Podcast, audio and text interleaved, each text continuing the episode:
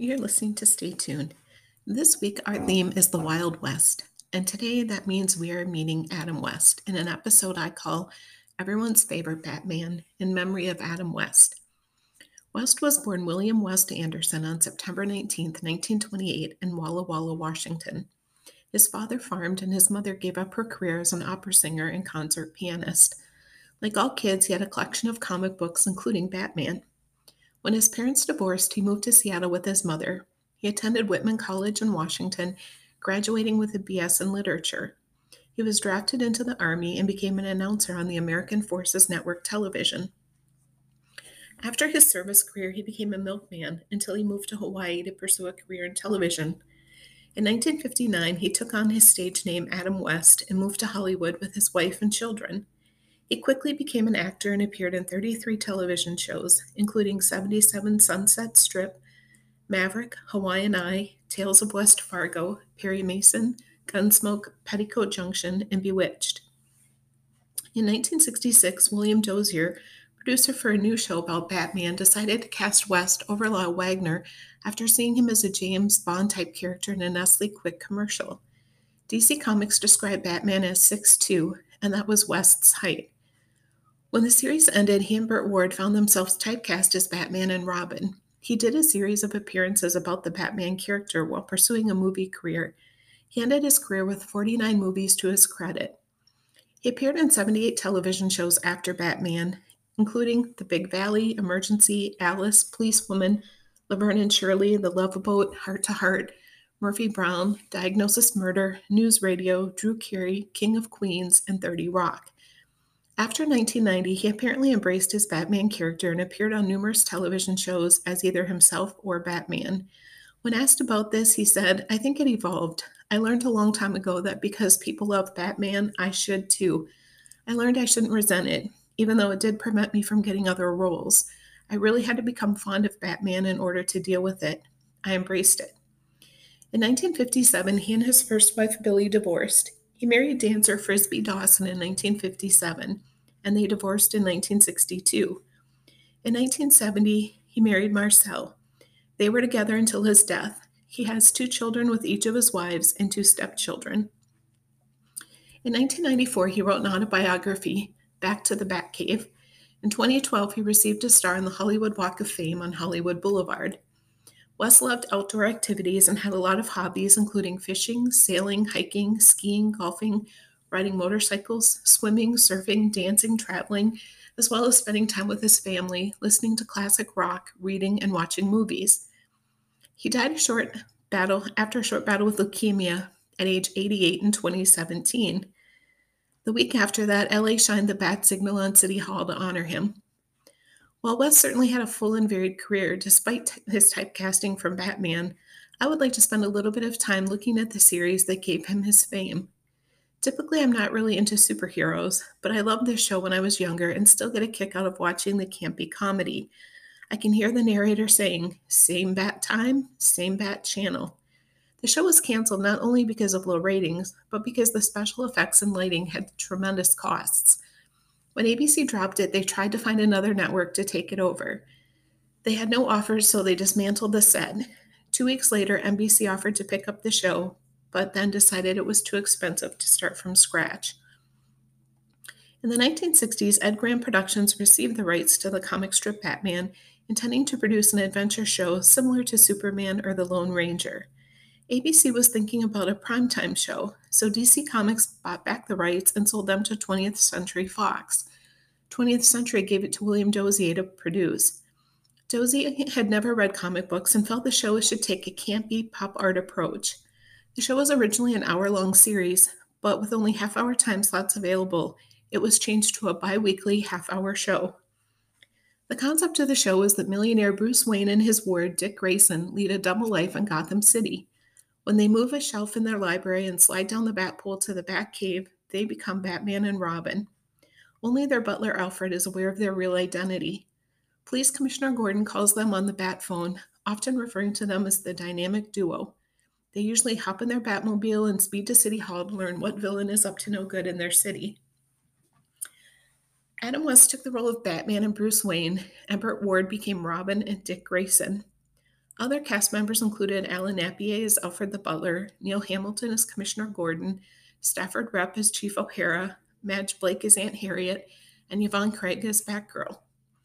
My favorite villains included Julie Newmar and Eartha Kitt as Catwoman, in love with Batman but not willing to give up her criminal life.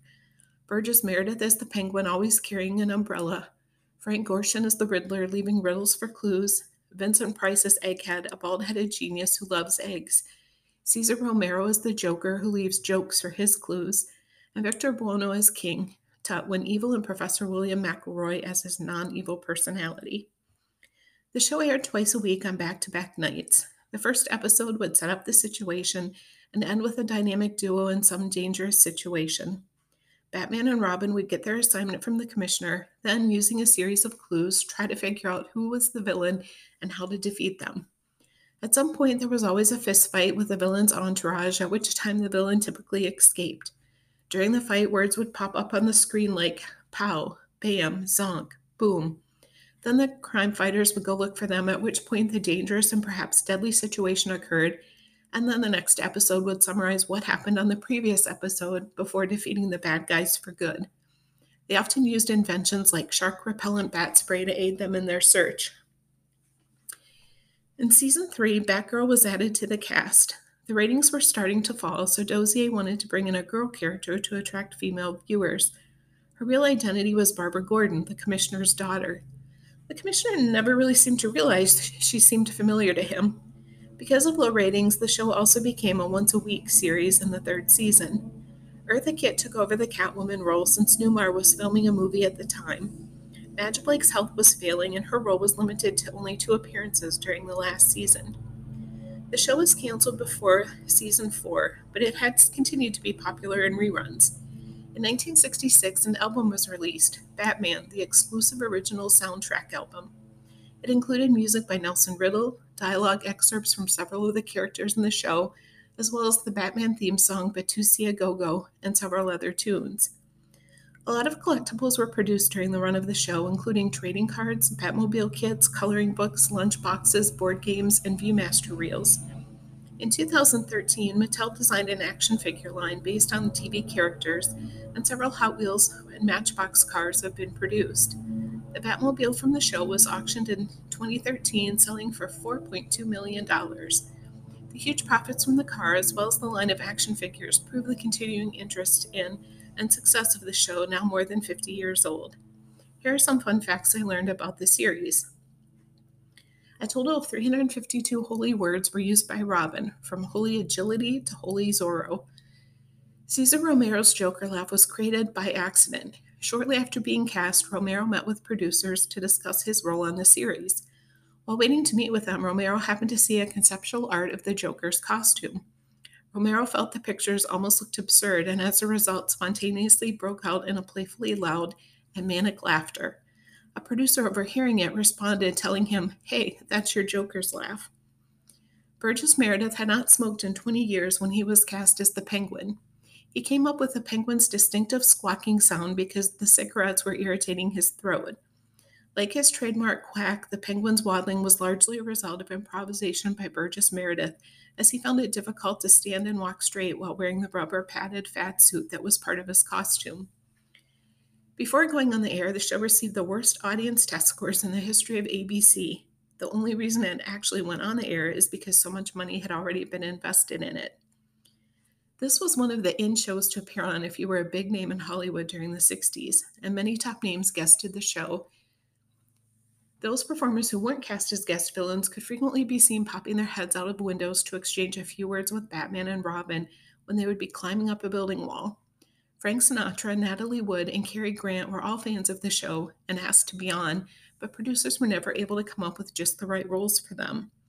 During the run of the series, the show crossed over with the Green Hornet. The giant lighted lucite map of Gotham City is a reverse image of St. Louis, right down to Forest Park Fairground Park, Tower Grove Park, Lafayette Park, and Horseshoe Lake on the Illinois side. Each main villain had their own theme music. In the first season, Burt Ward was paid only $350 per week. Yvonne Craig has stated she briefly did have a stunt double, but did most of her stunts herself. She actually operated the Batgirl cycle as well. She was an accomplished biker at the time and actually owned her own bike. Adam West, Burt Ward, and Neil Hamilton are the only actors to appear in all 120 episodes of the series. One of the original choices to play Catwoman before Julie Newmar landed the role was Suzanne Pleshette.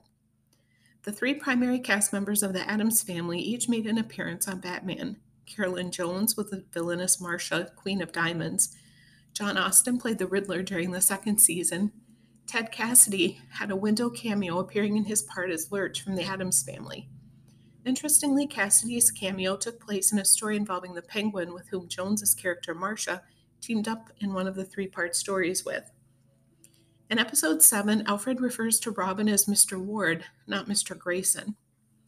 While superheroes in movies and television shows they appear in seem to cycle up and down throughout the decades, the popularity of Batman has never wavered. The fact that Mattel would create action figures based on the original stars more than 50 years after the show debuted says a lot about the fans and the place the show holds in their heart. Thank you, Adam West, for creating such a memorable and well loved character.